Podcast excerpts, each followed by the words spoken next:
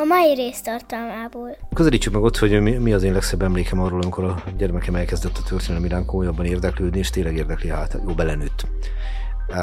Sok évvel ezelőtt készültem egy egyetemi vizsgára. Én ugye 21 éves voltam, amikor megszületett a gyermekem, tehát az egyetemet én úgy végeztem el, hogy néha a nyakomon lógott, meg ehhez hasonló. És hát lapozgattam egyik könyvet készülén az egyik vizsgára. Ugye, Dóri oda jött, így hívják, és azt mondta, hogy apa, ki ez a bácsi? A képen Otto von Bismarck, a német birodalom kancellárja volt, tehát én megmondom neki, hogy hát Otto von Bismarck. És mit csinált? Mondom, egyesítette Németországot. Köszi, és elment. Sztorit én el is felejtettem, Pár nap múlva aztán Erzsi néni, a kedves aranyos fiatal mosolygós ó néni, amikor egyszer mentem a gyerekért az oviba, azt mondta, hogy kéne kicsi beszélni. Miről? Hát de nem kéne túlterelni a gyereket a történelembe. Mondta, én, hát mi van? Hát mert a Dóri körbejárt a óvodát, és mindenkinek elmondta, hogy te tudod, ki volt Otto von Bismarck? Nem, hülye vagy, ő egyesítette Németországot. Mondtam neki, hogy hidd már el, ez nem úgy volt, hogy leültem, hogy édes kislányom, hat éves, hogy ideje megtudnod, ki volt Otto von Bismarck, tehát ez nem így működött.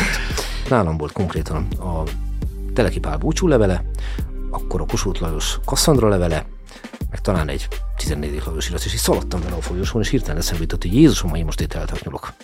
Most nem azt, hogy nekem eltörik a lábam, hanem ezek az iratok, ezek, ezek pótolhatatlanok, ennek nincs ára, ennek nincs értéke. És onnantól kezdve, mint a hímes tojáson így lépkedtem, és egyesével pakoltam őket vissza, mert csak megérinti az embert az, hogy ebből egy van. Igen. Nincs Teleki Pál búcsú leveléből még 10, meg 20, meg nem tudom mennyi.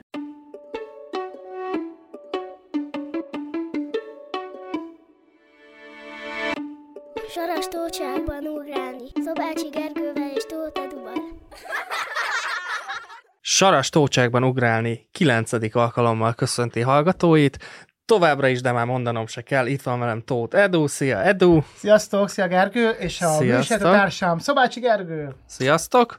És a mai témánk pedig, hogyan szerettessük meg a történelmet a gyermekeinkkel, vendégünk pedig Katona Csaba, üdvözlünk a műsorban, és akkor föl is tenném egyből a műsor cím, vagy a, a témát kérdésnek, hogyan szerettessük meg a történelmet gyermekeinkkel. Miért válaszolt Katona Csaba történész, a Magyar Levéltár... A Magyar Nemzeti Levéltár országos Országos Levéltárának történésze. Szeretettel köszöntöm mind a kedves hallgatókat, mind pedig titeket. Hogyan szerettessük meg a történelmet a gyerekekkel? Hát ha jól emlékszem, egy órában erről megválaszoljam, erről körülbelül két hónapot kellene beszélnünk, de próbáljuk meg röviden. Azt nem győzzük memóriakártyával. Már, már csak 59 perc, úgyhogy húzunk be. Francba.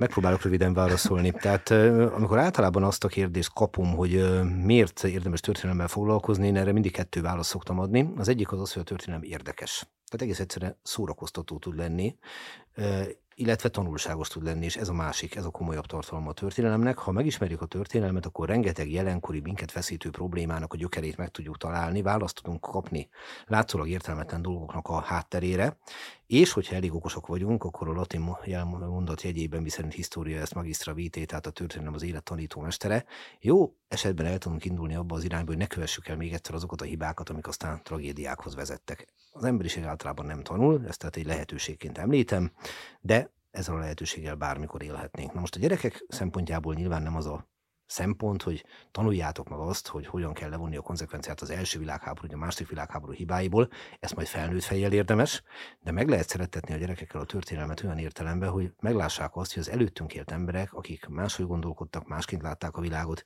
az ő világuk igazából mégsem áll annyira távol tőlünk, ugyanolyan emberek voltak hibákkal, horribile bűnökkel és erényekkel, mint mi magunk.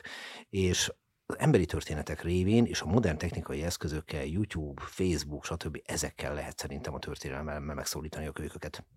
De valahol pont ezt hiányolom utólag, ha 41 évesen lassan, hogy én, én például szerettem a törit, de kb. tavaly jöttem rá, hogy mondjuk Dunkirk, hogy azon múlott az, hogy 400 ezer szövetséges megmenekült, hogy Churchill megkérte a civileket, hogy hozzanak hajókat át a csatornán, és nekem, ez, nekem azt akkor, hiába volt két jó tanárom, nem mondták el, hogy ez nem, hogyha most megkérnénk Safit, hogy akkor a kék szalagon nyert vitolásával menjen be egy erős német ö, hadizónába, ahol valószínűleg ö, bombázni fogják a Luftwaffe gépei, és ebből volt több ezer olyan, olyan safi, akik oda mentek, és megmentették a katonákat. De hát nekem ez most le 41 évesen, hogy, hogy nem lehetne úgy tanítani ezt a törit, hogy hogy igen, hogy, hogy, hogy e, e, e, ebből indulunk ki, hogy micsoda sztori volt például a Liszt Ferenc, amit meséltél odakint, meg, meg, meg ez a Dunkirk, meg az a gumitankok, meg ez a rengeteg, hogy, hogy abból indulnánk ki, hogy először sztori, meg érdekesség, és utána mi volt a többi. Én azt gondolom, hogy a történelem tanítás el fog menni ebbe az irányba szükségszerűen. Tehát az a fajta tradicionális biflázó történelem tanítás, miszerint megtanítatunk hat nevet, nyolc évszámot, kilenc fogalmat, anélkül, hogy a valós tartalmat érzékelni tudná a gyerek mögötte, hiszen hogyan is érzékelhetné mondjuk egy középkori fogalomtárnak a lényegét, ez előbb-utóbb sútba kerül szükségszerűen. És valóban a történelem az arra kellene, hogy szolgáljon, hogy gondolkodni tanítsa meg elsődlegesen a gyerekeket. Tehát egy ilyen problémaközpontú megközelítéssel, mi szerint mondjuk akár behozunk egy húzónevet, egy konkrét sztorit leírunk, esetleg megkérjük a gyerekeket, hogy helyezkedjenek a szereplőknek a, a bőrébe, és próbálják meg elképzelni, hogy ők mit döntenének, majd pedig emögött kifejteni, kibontani azt, hogy mi volt az a nagyobb volumenű, nagyobb léptékű történelmi dolog, ami ábrázolni próbálunk ezzel a mondjuk személyes történelemmel, szerintem az a jövőre nézve ez egy előremutató út lesz. Több ok miatt is. Mondok egy egyszerű példát. Ha például egy nagyon súlyos történelmi dologról tanítjuk a gyerekeket, mondjuk a holokausztról. Általában számok hangzanak el, hogy hány ember vesztette az életét a rettenetes erőszaknak a következtében, és azt tapasztalom, hogy számok rögzülnek és sokkal kevésbé jut el, de még felnőtt emberek esetében is igaz, hogy, hogy észrevegyék, hogy ez nem számok, itt nem 5000 ember, 10.000 ember, hanem, hanem hogy itt emberekről beszélünk. Uh-huh. És ugyanaz az ember, aki így lapoz egyet, de mondok más példát, ha hallja a híradóban, hogy 3000 halottja volt egy cunaminak, jó, hát Istenem, katasztrófa, lapoz, aztán megnézi Dél-Amerika vagy egy brazil szappanopera sorozatot, vagy egy törököt, és látja, hogy szerelmi bánat van Alejandrónak, és elsírja magát, mert vele könnyebben azonosul, mikor a valódi tragédiák meg így átsolnak. És például ez ma már teljesen elfogadott pedagógiai eszköz, hogy például a holokausztot úgy tanítjuk, vagy tanítják, hogy azon a településen, ahol az adott gyermek él, ha van erre mód, megmutatják egy ottani embernek a sorsát, megmutatják a róla fennmaradt fényképet, arca lesz, visszakapja a személyiségét, a neve lesz, megmutatják a fényképet a kislányáról, látod, ez az a ház, ami mellett minden nap elmész, lehet, hogy most egy pékség, de itt lakott, ez az a vasútállomás, ahol felrakták a vonatra, és amikor kialakul a személyes kötődés, mint a személyhez, mint pedig a helyszínekhez, az ismerős helyszínekhez, na akkor lehet megérteni, hogy mi volt ennek az egésznek a lényeg. És szándékoltan egy súlyos témát hoztam föl. Na de ez igaz minden mással is, tehát mit tudom, március 15, sokkal könnyebb szerintem úgy tanítani, hogy azt mondjuk, hogy látod, Petőfi ezen a sarkon fordult be, és nem pusztán elmondani, hogy Budára, Budára a helytartó tanács, nyitassuk be a Stoncsics börtönét. Ez, e, igen, ezzel nagyon tudok azonosulni, én ebben személyesen is érintett vagyok, ugyanis... Ott voltál március 15 Nem, ez a számok és a, az arcok közti különbség, hogy nekem édesapám Covid-ban hunyt el két évvel ezelőtt, és aznap este, mikor ő, tehát aznap, mikor ő elment, aznap este a híradóba bemondtak egy számot. És Hát az az egyik az én édesapám volt, az, a, a, az egy a végén, mert azt hiszem 271 volt aznap, és az egy a végén az nem egy egyes volt, hanem az én apám. És ebben nagyon, nagyon egyetértek veled, és nagyon tudok ezzel azonosulni. Ezt teljesen meg tudom érteni, és ugye ez a, ez a tragikus példa, amit te elmondtál, ez pontosan ezt mutatja, hogy abban a pillanatban, van egy személyes kötődésed, teljesen máshogy látod a dolgot, és számodra akkor pontosan világos volt, hogy 270 másik embernek a családtai ezt érzik. Hát 270 családba ment aznap ugyanaz, mint nálunk. És ugye itt visszakanyarodva a történelemhez, a számok elfedik azt, hogy egy áldozat is sok. Tehát bizonyos értelemben ostoba dolog a számháború, de hogy itt többet öltünk meg, de hogy ott kevesebbet. Emberek, embereknek az életét elvették erőszakkal. Egy is sok. Tehát ezt kell meglátni, hogy az ember elleni erőszak az megengedhetetlen. Erre lehet alkalmas az, hogy tényleg bocsánat a kifejező, personalizáljuk az embereket, tehát tényleg visszaadjuk a személyiségüket. Nem azt mondjuk el, hogy meghalt három Kovács, meg öt Pék, hanem nézd meg, ő itt Kovács Béla, 27 éves volt, ott lakott, itt árulta a kenyereit, és képzeld el, mi történt vele. És abban a pillanatban máshogy látják a dolgot. És ezt modern technikai eszközökkel meg lehet támogatni, mert egy történeti szituációt azt nem feltétlenül valós történeti személyiségekkel lehet megtanítani, hanem kitaláltunk egy fiktív figurát is. Ezt a fiktív figurát megtölthetjük tartalommal. Tehát létrehoztunk egy arhetípus, képzeljünk el mondjuk egy pozsonyi polgárt, hogyan reagál arra, hogy megérkezik Pestről a forradalom híre 1848-ba. És akkor ilyen szituációs játékokba bele lehet menni. Nem beszélve arról, hogy hát a virtuális világ az pártlan lehetőséget kínál számunkra arra, hogy ami nincs meg valódi történelmi tudásunk révén, mert nem tudjuk már megmutatni, hogy hogyan nézett ki mondjuk a reformkori Pest, megrajzoljuk.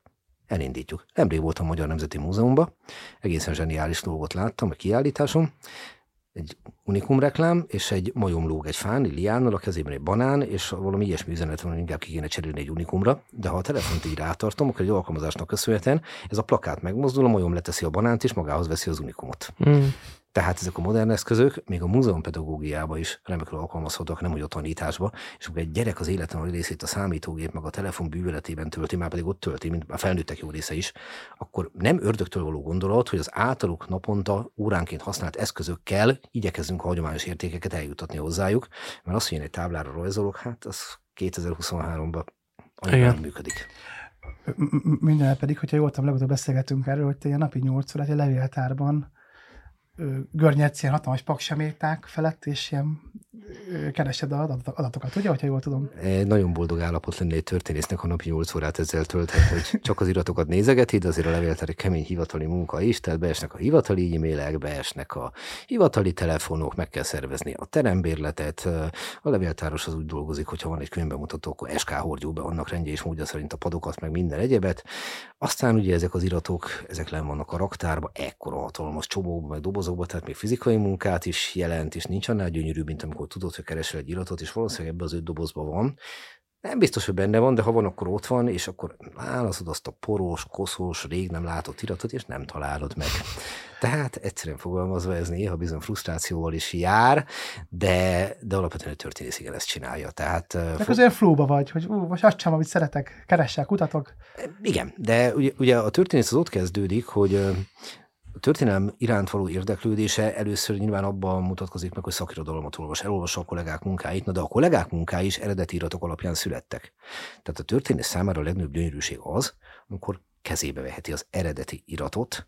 Nem olyan régen egy forgatócsoport eljött a munkahelyemre, a Magyar Nemzeti Levéltár országos levéltárába, és a nálunk levő körülbelül tíz aranybullát elővettük, és mindet kitettük az asztalra egyszerre. Na most a legrégen. van. Hát több van ugye belőle. van. Az úgy van, Na, hogy a, mai gyerekek, ma oké, Ma is ezer, tanultunk valami. 1222-ben volt 10. az, az a bizonyos 1222. évi aranybulla az nem maradt ránk fizikai valójában. Tehát az aranybullának nevezett, az nincs meg, de a leges legfontosabb döntéseket, ezeket pecsételték meg a szó legszorosabb értelmében aranypecséttel. Ezek egyébként a legtöbbször nem tömör aranypecsét, hanem valamivel ki volt töltve az a két kis fémlapocska, mert az arany drága, amit így ráraktak. És hát ezek közül a legkorábbi az talán első Imre királyi, a legidős, vagy a legfiatalabb az meg Mária Terézia nevéhez köthető, de van közte második András nevéhez köthető, aki ugye 1222-es kiadta. És annak van valami varázslata még egy, még egy profi számára is, amikor, amikor látjuk így a magyar történelemnek ezeket a kiemelkedő dokumentumot, és úgy együtt az egészet. És van nekem még hát egy jó húsz évvel ezelőttről fiatal levéltáros koromból egy élményem, nevezetesen volt egy kiállításunk, híres emberek levelei. Na hát ilyen van rengeteg. Akkor kijött a talán Duna TV stábja, hogy lehetne itt forgatni róla, hát persze nagyon örültünk neki, sajtónyilvánosság, de hogy a tárlón ugye tükröződik a fény, meg a kamera, hát szedjük ki az iratokat, tár- kiszedtük. És akkor volt ott Oliver Cromwelltől, meg a 14. Lajostól, meg Péter Cártól, meg Kossuth Lajostól. Szóval minden volt, és utána, amikor elment a stáb, ezeket nekem vissza kellett vinnem a tárlóba. És elindultam, és nálam volt konkrétan a Teleki Pál búcsú levele, akkor a Kossuth Lajos Kasszandra levele, meg talán egy 14. Lajos irat, és így szaladtam vele a folyosón, és hirtelen eszembe jutott, hogy Jézusom, ha én most itt eltaknyolok. Most nem azt, hogy nekem eltörik a lábam, hanem ezek az iratok, ezek, ezek pótolhatatlanok, ennek nincs ára, ennek nincs értéke. És onnantól kezdve, mint a hímes tojáson így lépkedtem, és egyesével pakoltam őket vissza, mert csak megérinti az embert az, hogy ebből egy van. Igen. Nincs Teleki Pál búcsú leveléből még 10, meg 20, meg nem tudom mennyi. Mint az aranybullában. De, ez, de ezeket nem fénymásoljátok le? De Természetesen igyekszünk róluk Ja. digitális másolatokat készíteni, de azért a Magyar Nemzeti Levéltár teljes állománya az, jól emlékszem, olyan 300 kilométerre rúg, ami azt jelenti, hogy ha minden iratot egymásra pakolnánk, akkor 300 kilométeres torony jönne létre. Na most, amíg ezeket mind digitalizáljuk, az elég sok idő. Ez egy. Kettő. Csaba, gyakornokok. Természetesen Igen, rábízni ezeket az iratokat gyakornokokra, akik hazaviszik otthon home office-ba, ez az egyik- rárajzol a gyerek, tudod. Ez az egyik legnagyobb tabu, amit egy levéltáros megszeghet, hogy hazaviszi az iratot, kizárt, ez a szakmai nonsens, de rögtön hozzáteszem, nagyra becsüljük a digitalizálást, nagyon sokat segít. Például nemrég közé tettük 1828. évi teljes országos összeírás névanyagát, digitálisan elérhető, de azért vagyunk egy picit szkeptikusak ezzel, mert 800 éves pergament már láttunk. 800 éves digitalizált másolatot meg még nem. Tehát addig, amíg nem bizonyosodik be, hogy ez akkor is működni fog, azért igyekszünk az eredetit megőrizni, meg azért már bocsánat a kifejezés, csak más a feelingje annak, hogyha megfogom Deák Ferenc eredeti levelét, mint hogyha látok róla a számítógépen egy JPG-t. Hát Igen. neked igen, mert te ott bejutsz, de én nem. Vagy Mi- De miért ne jutnál? Bemehet- Deák Ferenc a- pendrive Bementek, és hát elvastam telekipál. Na, na, akkor tisztázzuk a legfontosabb dolgot. A Magyar Nemzeti Levéltár feladata, hogy kiszolgálja a magyar nemzetet következésképpen, természetesen. Jó. Állampolgári jogon bárki bejön, beiratkozik, aláírja a kutatótermi szabályzatot, melynek lényege, hogy nem eszem le az iratot, nem firkálok rá, stb. Ja, stb. akkor nem, stb. nem érdekel. Akkor buktad, de, de, de, csak ezért buktad, ugyanis innentől kezdve azon iratok kivételével, amelyek ö, még nem kutathatóak, mert még nem járt le az a idő, amikor kö- közé lehet tenni, vagy állományvédelmi okoknál fogva nem adjuk ki, nehogy sérüljön, minden egyébet állampolgári van szépen oda teszünk neked az asztalra, és neked az a mániát, hogy te, mit tudom én, Rákóczi Ferenc iratait akarod olvasni, 1703 és 1711 közül megkapod, nagyobb problémát fog okozni, nem biztos, hogy el tudod olvasni, de a lehetőséget megkapod rá. Uh-huh. Mi volt az ilyen legnagyobb felfedezésed? Az egyik, mondasz többet is. Amit Nekem? Így, amit mondjuk, mondjuk mondok egy példát, jó? Csak kíváncsi, hogy mert a fiam imádja ezt, hogy ki meddig élt, meg mi, miben halt meg, és akkor, hogy a az István apukája volt a Géza, és akkor ott volt egy csecsemő a Gézának, Istvánnak a, Egy, egy öccse, nem tudjuk pontosan. de ezt mostában fedeztétek fel, nem? E, Igen, de nem te voltál? De hogy én. Én nem, Ja. fo- én nem foglalkozom középkorral. Ja. Tehát ugye, ott kezdődik, hogy a, ugye a történész az nem olyan, nincs generál történész, az a történész, aki mindenhez ért, az nem történész.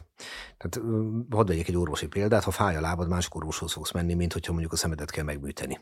És ha azt mondanák, hogy itt van a doktor úr, ő fogja műteni a bokaficamodat, de egyébként egy szemkorrekciót is elvégez, mennyi bizalmat vetnél bele?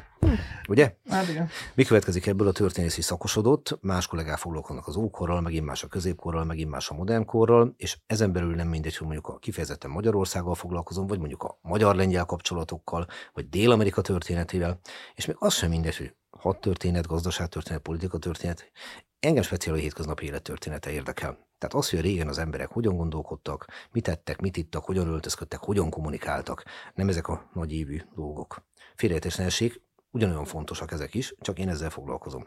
Ezt hogy hívják? E- Ezt, ezt a hétköznapi élet történetének hívják Everyday Life History, tehát innen az angolból vettük át, vagy ha úgy tetszik, művelődés történet. Én úgy szoktam mondani a saját területemet, hogy a művelődés történet és a társadalom történet határvidéke. Számomra, hogy is mondjam, csak nem ilyen nagy dolgot vennék elő, hogy mi az, ami ilyen hűde, hanem mi, az, mi volt az a két dolog például, ami, ami nekem nagyon nagy örömet okozott, és azt mondom, hogy részben mutatja a történész kiszolgáltatottságát, meg azt is, hogy mi múlik a szerencsém. Olvastam egyszer egy tanulmányt, ami arról szólt, hogy egy Slachta Etelka nevű soproni leányzó a reformkorban Balatonfüreden nyaralt, nevezetesen 1841 nyarán, ha nem csal az emlékezetem. Na most nekem a legszűkebben vett kutatás területem a 19. századi Balaton története.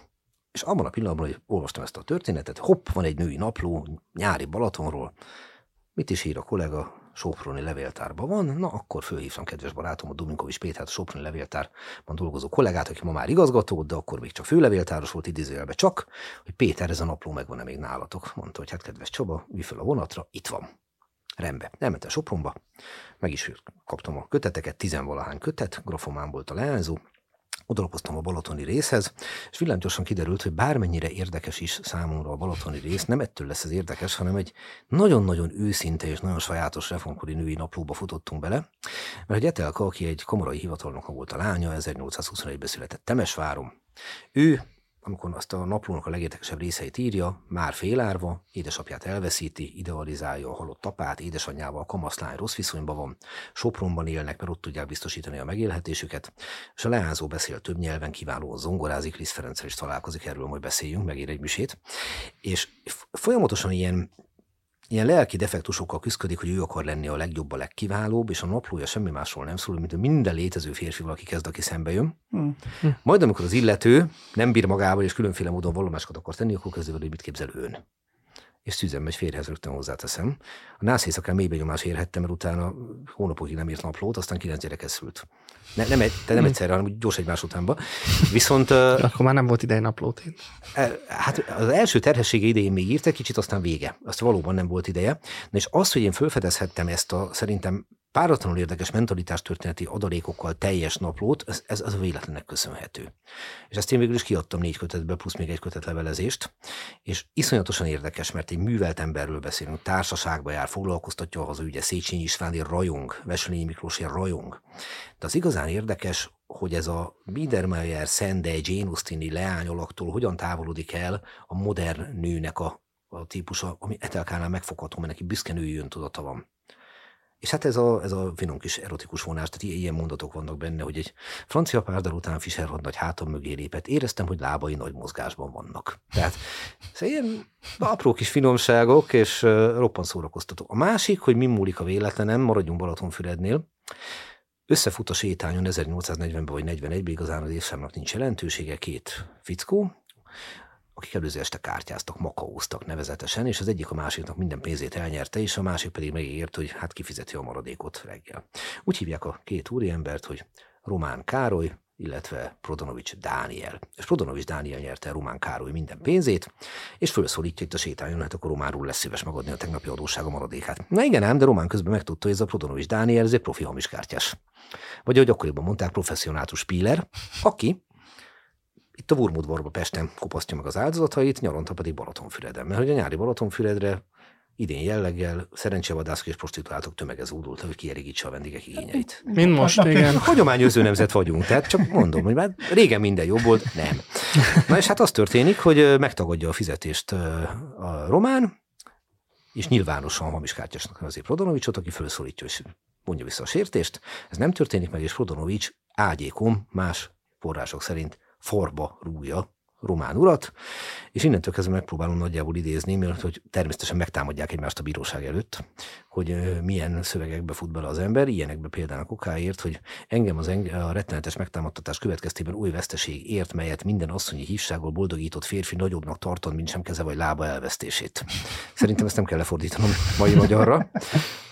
Amire Prodorovics válasza így hangzik, hogy aszkóros küleményű akférfiútól az elhálást asszony személy nem kívánja, így őt veszteség nem érte. Na és aztán az derül ki, hogy a két fickó egyike se ügyvéd, mint ahogy becsekkoltak a fürdőre, hanem az egyik az valóban házasságszédelő és hamis kártyás, a másik pedig vámhaszonbérlő is, mint ilyen többszöri alperes, mert megpróbált úgy vámot szedni, hogy arra nem volt joga. De a lényeg most jön.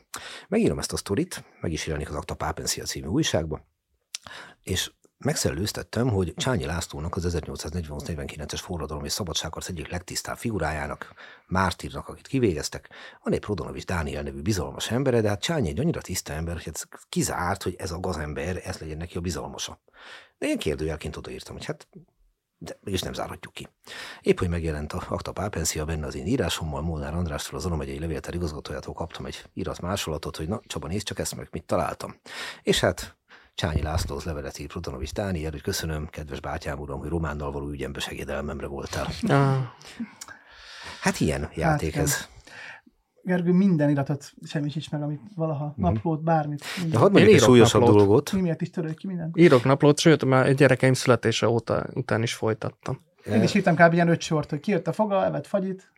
Történésznek ez kincses bánya lesz, de hadd mondjuk egy komolyabb vetületét is a kutatásoknak. Van nekem egy nagyon kiváló kollégám, úgy hívják, hogy Pálfi Géza, ő a Szent Korona Lendület kutatócsoport tagja, és a korona történetével foglalkozik ez a kutatócsoport. Magam is a tagja vagyok, de Pálfi Géza ennek a vezérfigurája. És évekkel ezelőtt történt, hogy kezébe került egy olyan forrás, ahol le voltak rajzolva az 1618. évi, ha jól emlékszem, királykoronázáson használt zászlók. Ennek a lényeg, hogy amikor a királyt megkoronázzák, akkor az ország legnagyobb főurai viszik a különféle országzászlókat, a magyart, a horvátot és így tovább. És ez a zászló, ez mindig egyszeri egyedi alkalomra készül, tehát a zászlót, mint olyat, az, aki vitte, hazaviheti és majd úgy csinálnak a következő koronázás. Ugye a jogar koronázásban ez nyilván nem így van. Mi ennek a lényege? Következő ennek a lényege, hogy ezt az ászlót a későbbi nádor Eszterházi Miklós vitte, aki Magyarország egyik legkomolyabb főúra lett a későbbiekben, itt lép be a politika színpadára az, hogy megkapja ezt a megtiszteltetést. És hát az Eszterházi családnak Fraknóban, ma már Ausztria, Burgenland, van körülbelül 400 éve egy magánmúzeuma, nagyjából érintetlenül. És ott vannak az ászlók. És mert pontosan le volt rajzolva ez az egyedi zászló, írtunk egy levelet Florian Bayernek, az igazgatónak, hogy te Florian is látok egy ilyen zászló. És Florian visszaírt, hogy hát nem tudom, de megnézem. Majd küldött egy fotót egy zászlóról, ami átkozottul úgy nézett ki. Kocsiba be, Irán Fraknó, és a dolognak a lényeg, hogy sikerült megtalálni a több mint 400 éves legelső fizikai állapotban fennmaradt magyar zászlót. És te voltál? Nem, ez Pál Figéz a történész volt. De te voltál velem? Hát ne, nem állítom, hogy én nem voltam benne egy idő után dologba, de ez Pál Figéz a kutatásnak köszönhető. Csak, és ezzel azt, azt akarom mutatni, hogy ezt a hogy a történész mennyire kiszolgáltatta, és mi múlik a mázlin, nem tudsz úgy kikérni iratot, hogy jó napot kívánok, azt az iratot kérem, amiben benne van a koronázási zászlónak a rajza. Ehhez az kell, hogy Pál Figéz a hangya szorgalommal az országos levéltárban levő iratokat naponta nézegesse, nézegesse, nézegesse, majd ez csak rábukkan. A történésznek a lelke abban a pillanatban így virágba borul, hogy hopp, itt most van egy nyom, induljunk el. Hát ha, hát ha megvan Eszterháziaknál. És megvolt. Hm. Innen nagyon szó, nem, hogy egy Igen. Katona Csaba ül a levéltárban, görnyed ilyen 30 kilométeres paksevéták között, hát csak jön a hír, hogy Markus Brody felhívja, hogy te, Indi, van egy zászló, akkor így úgy kell, hogy ilyen kocsis üldözéssel oda mentek, felborul az autó, Igen. rátok. Természetesen vannak ilyen legendák, hogy a levéltár az arról szól, hogy a szabad köművesek meg mások parancsára rejtegetjük az igaz magyar történelem igaziratait, és megöljük a kutatókat, ha bejönnek. Ez nem igaz egyébként, de azt gondolom, hogy ezt nem kell hosszabban cáfolnom, mert aki ebben hisz, annak úgyis hiába mondom, aki pedig ebben nem hisz, az meg a józan eszét használja. Most jelenleg ilyen, vannak olyanok, hogy most kutatsz valami fontosat, és majd, majdnem megtaláltad, és még, Va- még van. 30 óra, 50 óra is meg lesz. Van, de ez, ne, ez nem teljesen így működik. Én most egy könyvben dolgozom, ami Rigó Jancsi cigány primás történetéről szól. Ugye, na, ha röviden össze akarom foglalni a sztorit, képzeljünk el egy 1858-ban Pákozon a szegény soron megszületett fiút, akinek az egyetlen kitörési lehetősége a 19. század társadalmában a cigány gyerek létére, hogy jól zenél.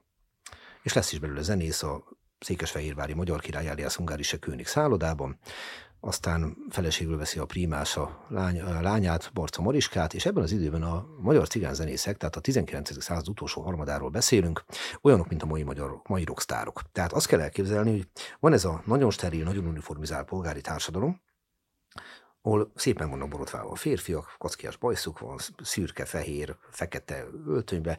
A cigánzenész, az meg, az, az meg ő a rock and roll. Gondoljunk bele, az a hosszú göndör haja, a kigöndörödő melszőrzet, színes ruhák. Olyan szerelmes leveleket írtak a cigánzenészeknek a polgári, meg úri nők, hogy az öröm nézni.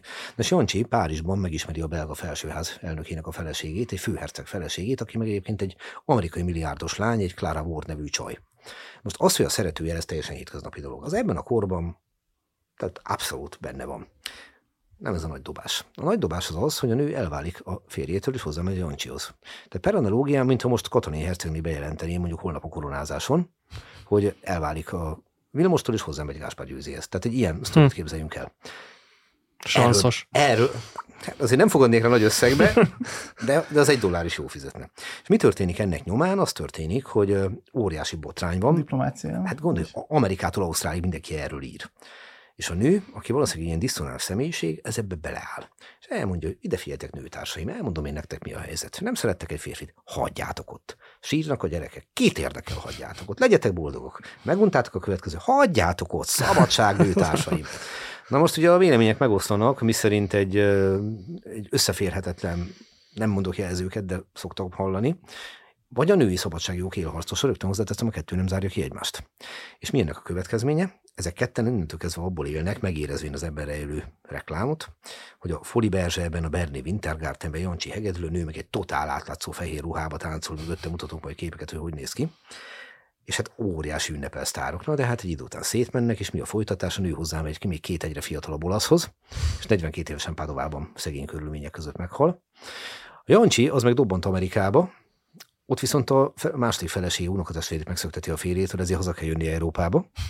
Jancsi, ezt tud Ez, valami. ez valamit nagyon tudott, és azt, aztán visszament Amerikába, és 1927-ben New Yorkba halt meg, úgyhogy a Lidl Hungary nevű Manhattani kis kávézóban volt zenész.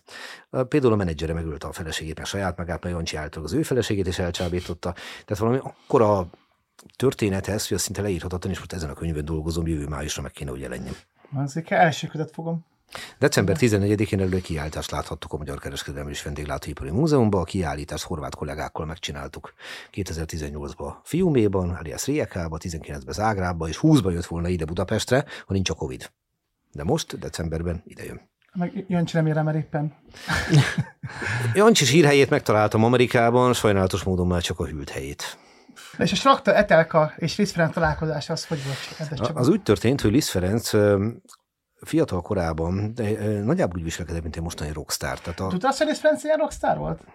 Én Mozartról tudtam, hogy ő, ő teljesen popstarként élte az életét, Abszolút. de Liszt Ferencről nem tudtam. ugye egy olyan világot képzeljünk el, ahol például az opera könnyűzenének számít. Ez ma már azért nem feltétlenül így van. De, de akkor igen, tehát az, az nagyon laza szórakozás volt operát hallgatni. Most ami Lisztet illeti, ő, ő tényleg nem, nyilván nem ismert ezt a fogalmat, a sztárkultusz, de, de így viselkedett. Ugye ebben az időszakban nagyon más a emberek világa. Tehát ugye ma, itt a 21. században elképesztő mennyiségű inger ér minket. Beesik a telefon, a, a hívás, beesik a messenger, zajognak az autók, meg minden. Azért régen az embereknek képzeljék el azt, hogy mondjuk 1800-as években, vagy 1830-ban, te itt Pesten a reformkorban hazamész, és akkor raknod kell a kályhára, ha nem akarsz megfogyni, világítanod kell gyertyával, és nézel magad elő a sötét szobába. Ha van veled valaki, akkor lehet, hogy beszélgettek, vagy barkóbáztok, vagy olyat csinálsz, amiről 9 hónap múlva apa leszel. De alapvetően ez egy nagyon, nagyon leszűkül környezet. Azért Igen. jártak az emberek kávéházakba például, mert ott eleve biztosították a világítást, biztosították a, a fényt, és emberekkel lehetett beszélgetni. Tehát amikor megérkezett a gőzhajó Bécsből, akkor rohantak ki a kikötőből, hogy mi újság Bécsbe, hogy hallják a kétnapos friss híreket. Ez már elképzelhetetlen. És azért mondom el ezt, ezt, ezt egész uh, háttérinfót, hogy értsük meg azt, hogy mitől volt az, hogy egy zongorista koncertje, vagy akár egy regény részleteinek a felolvasása, az azt váltotta ki esetenként hölgyekből, mint amit ma egy keményebb trash metal koncert. Én bugyika bedobták meg. Az túlzás, mert a bugyi abban az időben még abszolút nem volt hétköznapi dolog. Fűzőket. E, igen, de, de szóval ilyen rajongás a művészért, sikoltozás, ez megvolt. Ja, mutattál, a, a, van az a videótak, az a reformkor nagyjai? Igen, igen, igen. Hogy, dobja a lisztak kesztyűt, Na, akkor... és a Slakta Etelkánál nagyjából ez történt, és Liszt Ferenc a következőt csinálta. Tudatosan megváratta a közönségét, nem kezdett pontosan. Vessük össze tényleg a mostani Hát elszorulsz. Igen. Igen. Aztán volt neki mindig, nem mindig, de az általában hagyott valaki más zongorázni maga előtt, ugye ez óriási megtiszteltetés, hogy Liszt előtt játszanak. Én lehetek az előzenekara. Van erre sokkal csúnyább szó, hogy másik szakmából, azt én itt nem mondom ki. Nem, Tudom, mire gondolsz. Igen, igen. se- sejteni véltem. No, és Mi- Mivel, hogy Eduval mind a ketten azok vagyunk. gyerekek, örülök neki, hogy ezt most így nem lehet meg így vizuálisan, de De nem egymás előtt párhuzamosan. nem, hagyjuk. Maradjunk annyiban, hogy Liszt- Liszt arra törekedett, hogy aki előtte játszik, ahhoz képest az ő játéka nyilván klasszisokkal volt jobb, tehát kijött a különbség. És Eddig akkor- is timmel. Eddig. Eddig is stimmel. És akkor véget ért az egész, akkor meglátjuk, hogy ez így folytatódik-e. Akkor Liszt általában egy lassú, hanyag mozdulattal levette az egyik kesztyűjét, és a hölgyek közé dobta, akik rávetették magukat, mint az esküvői csokorra a koszorús lányok, meg a többi meghívott hölgy, és így széttépték. És Slakta Etelk esetében pedig a következő történt, hogy Liszt fogta magát, levette a kesztyűjét, és nem dobta a hölgyek közé, hanem odaadta Etelkának, hogy ezt pedig önnek adom.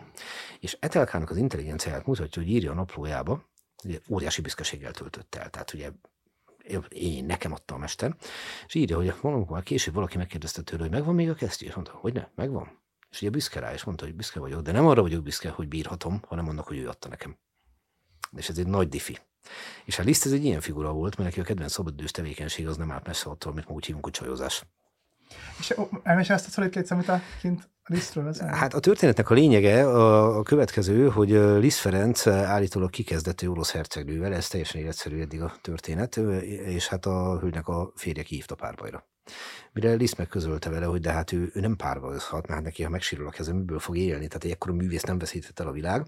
Viszont a barátját, Tereki Sándor grófot, a Vörös grófot, ahogy akkoriban hívták, akit Berlinbe ismert meg, ha az emlékezetem nem csak megkért, hogy lesz szíves megvívni a férjel, és hát amíg Liszt a hölgy ezt tette, addig, addig Tereki Sándor megvívott a bűvös férjel. Cseles. Szép, nem? Igen. Ott, ott szeretkezik a kocs, fiákerbe, nem tudom, de közben a, barátja meg érte párbőzik. Nagyon szép. Hát igen. Cseles. Feri, Feri. És egy re- rettenet neveztünk el róla. Elképesztő, nem? Na most ez megint egy külön érdekesség, hogy a Liszt Ferenc repülőtér, ugye például maga a Ferihegy elnevezés az a Meyerfix Szavér családhoz fűződik, ugye egy Franz Xavier Mayer nevű úriember érkezett ide Pestre még a 18. században, aztán a leszármazottai borral meg sörrel foglalkoztak, és az ő birtoka volt az a vidék, ez lett aztán abból Franzensberg, aztán Ferenchegy, aztán Ferihegy. Na És tessék. aztán erre húztuk rá a Liszt Ferencet utólag, ez megint egy más kérdés. És hát Liszt Ferenc, ez, amit itt említettél, ez a Reformkor nagyjai projekt, ez meg arról szól, ha már visszatérünk oda, hogy hogyan szerettessük meg a történelmet, hogy kitaláltuk azt néhány kiváló kollégával, hogy legyen egy olyan felület, reformkornagyai.hu, ahol a reformkor kiemelkedő személyiségeit, Széchenyi Istvánt, Kossuth Lajos, Vörös Marti Mihály, Szendrei Júliát, Brunswick Terészt gyermeki alakba jelenítjük meg rajzfilmen. Három-négy-öt perces kis filmecskék, és ezzel a modern eszközzel és nagyon laza hangvétellel, de történelmi tényleges háttérrel próbáljuk a gyerekeket megszólítani. Megint visszatérve arról, amiről beszéltünk, hogy tradicionális érték modern eszközzel. Ez nagyon jó, és majd a leírásba belerakjuk a linket. Elküldöm. De ez, ez tényleg a, a gyerekeim is, katolikus iskolába járnak, és ugye ott kötelezően ajánlott misék vannak, és hát ott két és fél-három órát beszél nekik a pap, amit ők hát hat évesek nem arra vannak kitalálva, hogy három órát egy helybe üljenek három és figyeljenek. Hát nagyon, nagyon szenvednek tőle, és nagyon nem szeretnek misére járni, de viszont van fönt ilyen négy-öt perces kis mesés, megrajzolt történetek a Bibliából YouTube-on, azt imádják. Tehát, hogy ha, ha a saját nyelvükön közelítünk a gyerekekhez, akkor, akkor egyből érdeklik ezek a dolgok, amik amúgy, amúgy nem. Tehát ha a történelem ha talán így közelítettek volna hozzám általános iskolába, akkor nem úgy lennék, mint most, ahogy szoktam fogalmazni, hogy én az iskolából csak a szépre emlékszem, hanem talán emlékeznék másra is. Ez egy nagyon fontos dolog. Ugye a mai gyerekek tényleg egy ilyen a virtuális világ határán élnek. Ez nem az ő hibájuk. Egyszerűen ez egy ilyen, ilyen, ilyen világ, így van. Ugye, mi felnőtt fejjel sajátítottunk el számos dolgot életkorunkból adódóan, ők nem, ők ebbe belenőnek. És nincs annál felelőtlenebb és obskurusabb megközelítés, mint ez a mai fiatalok szöveg de a mai fiatalok semmivel nem rosszabbak, mint a bármikori fiatalok.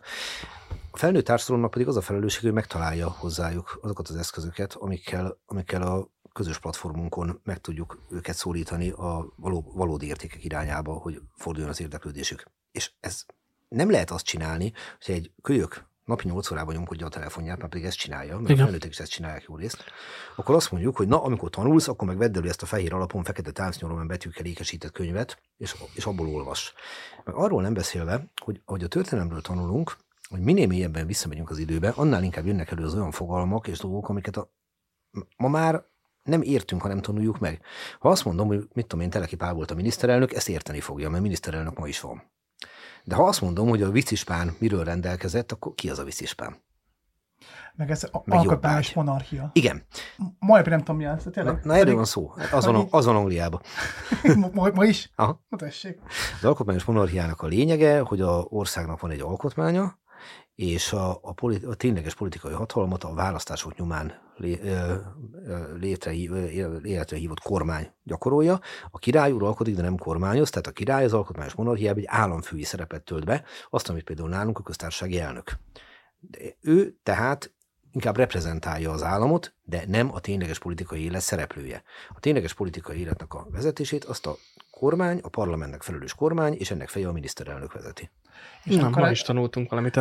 Igen, de amikor te gyereket adott hozzád azzal, hogy apa, van egy kislány, ugye? És, egy kis, egy kis nagylányom, igen. Igen, hogy oda, hogy apa, nem értem a kiegyezést. És akkor mondja, te föl, most kicsit így kérek így edz minket, hogy amikor majd az én mi gyerekünk hogy hogy kiegyezés, van valami kis sztorid róla, kis Mária Terézia, és akkor megszeretessük. Na, hát akkor közelítsük meg ott, hogy mi, mi az én legszebb emlékem arról, amikor a gyermekem elkezdett a történelem iránt komolyabban érdeklődni, és tényleg érdekli, hát jó belenőtt. Sok évvel ezelőtt készültem egy egyetemi vizsgára. Én ugye 21 éves voltam, amikor megszületett a gyermekem, tehát az egyetemet én úgy végeztem el, hogy néha a nyakomon lógott, meg ehhez hasonlók. És hát lapozgattam egyik könyvet készülvén az egyik vizsgára. Ugye, Dóri odajött, így hívják, és azt mondta, hogy apa, ki ez a bácsi? A képen Otto von Bismarck, a német birodalom kancellárja volt, hát én megmondom neki, hogy hát Otto von Bismarck. És mit csinált? Mondom, egyesítette Németországot. Köszi, és elment. Sztorit én el is felejtettem. Pár nap múlva aztán Erzsi néni, a kedves aranyos fiatal mosolygós ó néni, amikor egyszer mentem a gyerekére az oviba, azt mondta, hogy kéne egy kicsit beszélni. Mondom, miről? Hát de nem kéne túlterelni a gyereket a történelembe. Mondom, én, hát mi van? Hát mert a Dóri körbejárt a óvodát, és mindenkinek elmondta, hogy te tudod, ki volt Otto von Bismarck? Nem, hülye vagy, ő egyesítette Németországot. Mondtam neki, hogy hidd már el, ez nem úgy volt, hogy leültem, hogy édes kislányom, hat éves, hogy ideje meg tudnod, ki volt Otto von Bismarck, tehát ez nem így működött. Ez nem így működik. Ez a, a poroszos nevelés, ugye? Viszont, hogy mi a kiegyezés lényege? Én mindig megpróbálom, ha egy ilyen kérdést kapok, onnan megközelíteni, hogy miért fontos nekünk, ami történt, és akkor most hadd mondjuk el egy olyan olyan, hadd idézem meg egy olyan emlékemet, ami pár évvel ezelőtt történt, március 15-i beszédet kellett nekem mondanom gimiseknek.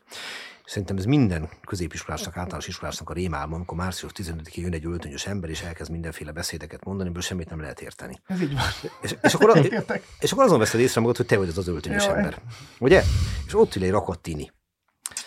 És onnan közelítettem maga a dolgot, hogy mondom, gondoljatok abba bele, hogy ti most itt éltek, szabadon elmondhatjátok a gondolataitokat, vannak jogaitok, felnőtt emberként majd szavazópolgárok lehettek, szabadon elmondhatjátok, hogy mi a szexuális orientációtok, mit gondoltok a komoly zenéről, és hogyha bárki ezért megpróbál valami retorziót alkalmazni veletek szembe, felemelheted a kezeteket, hogy ne haragudj, de jogaim vannak. Mondom, azt értsétek meg, hogy ezek a jogok, ezek nem úgy teremnek, mint a gyümölcs a fán, hanem nemzedékek hosszú sora harcolta ezt ki. És hogy ennek a kezdete az 1848. március 15, a modern Magyarország születése, amikor elindulunk abba az irányba, hogy a csak a nemeseket megillető jogokat egy jogkiterjesztéssel kitágítsuk, hogy mostantól választott parlamentünk legyen, sokkal szélesebb választó polgárságra alapozom, mint korábban, hogy kormányunk legyen, hogy a kormány a parlamentnek, tehát a nemzetnek, a népnek legyen felelős, és így tovább, és így tovább, és ez itt indult el. És egy tört, töredék pillanatig megvalósult történelmi mértékben mérve, mert ugye 49-ben ennek vége, de 1867-től megvan a polgári állam. Tehát igazából eléri a célját a forradalom egy 20 év csúszással és rettenetes áldozatok árán. És hogy azért fontos nekünk március 15-re, meg Petőfire és Kossuthra és Széchenyire emlékezni, mert ezt a szabadságot, ezt ők kezdték el nektek kikaparni. Hm. És ne azért szeressétek őket, meg gondoljatok rájuk, mert kötelező, mert Széchenyi István utca van, meg Kossuth Lajos tér van, hanem mert nem ez lenne a világunk, amiben most vagyunk, és hogy nektek, mai fiatal nemzedéknek annyiban sokkal könnyebb dolgotok van, hogy nektek csak megvédeni kell azt, amit ők kiharcoltak, és hogy a szabadság az olyan, hogy nincs te szabadságod, meg én szabadságom, hanem ha bárkinek a szabadsága sérül, oda kell állni, hogy megvéd, mert legközelebb a tiéd fog. Mert ez a közös kincsünk. Mivel, hogy mondtad is, hogy rengeteg tévhit meg baromság van a, az emberek fejében, nem csak ezzel, hanem úgy Hát, nem a történelemmel kapcsolatban. Igen, hogy bennem mindig is motoszkált az a kérdés, hogy ott volt például a 2006-os TV Ostrom, Mhm. uh-huh. ugye, amit mind láttunk, hogy, van. hogy, hogy mi történt, és mégis ö, két csoport fejében két teljesen más történet él, és, és hogy, hogy hogy van az, hogy a történelemben száz évre, vagy több száz évre visszamenőleg, ahol ugye már nincsenek szemtanúink, hogy ha azt az eseményt, amit láttunk, már kétféleképpen éltük meg, vagy, vagy él az emlékezetünkbe, több száz évre visszamenőleg ez, ez nyilván sokkal többet torzul egy történet, mint, amely, mint ahogy megtörtént, nem? Hibátlanul látod a problémát, azt szokták mondani a történészek, hogy tények nincsenek, csak értelmezések. Aha. De ez természetes. Modellezzük azt a helyzetet, hogy itt van ez a mai beszélgetés, itt vagyunk ugye négyen, és ha egy év múlva megkérdezik tőlünk, hogy mi történt ma ezen a napon, ezen az egyórás beszélgetésen, négyen négyféleképpen fogjuk elmondani. Ne, nem azért, mert hazudunk. Igen, mert má- máshogy éltük meg. Így van. És hogyha öt év múlva megkérdezik, máshogy fogjuk elmondani öt év múlva, mint egy év múlva elmondtuk. Na ebből következik az, hogy ez a tévhit, a legalapvetőbb tévhit, hogy a történész tudja az abszolút igazságot, meg van az igaz történelem, ezt felejtsük el, ez nincsen. Tehát a történész az pont úgy dolgozik, mint egy nyomozó, csak a történész hideg nyomon indul el, minél jobban visszamegy az időbe. Tehát nem azért maradnak rá történeti dokumentumok, hogy majd utókor tájékoztatni akarják a korabeli emberek, bár van ilyen krónikások, meg hasonlók, de alapvetően leveleznek egymás között, hivatalíratokat írnak alá, és ennek alapján próbálják még kibogozni, hogy mi történt. Na most például ez a példa, hogy ö, 2006-ra hogy emlékezünk vissza, tehát hogy a nemzeti érzelmi ifjak érvényesítették a magyar nemzet akaratát az elnyomó gonosz kommunista ellen, vagy pedig hogy sűrhe földült a város, most mondok két szélsőséges értelmezést, ugyanazokat a képeket látjuk, van. ugyanazt élték meg. Na akkor lássuk, hogy ez hogy, hogy néz ki a gyakorlatban. Ez úgy néz ki, hogy az emberek legtöbbjét befolyásolják az érzelmei. Van egy mím, többször láttam, egy folyó, vele szembe két vár, egy-egy király és hadsereg, és akkor mellett a szöveg. Ami dicső várunk, az ő koszos fészkük. Ami dicső uralkodónk, az ő aljas zsarnokuk. Ami dicső hazánkat védő hadseregünk, az ő fosztogató rablóhordájuk. És akkor fordítsuk meg.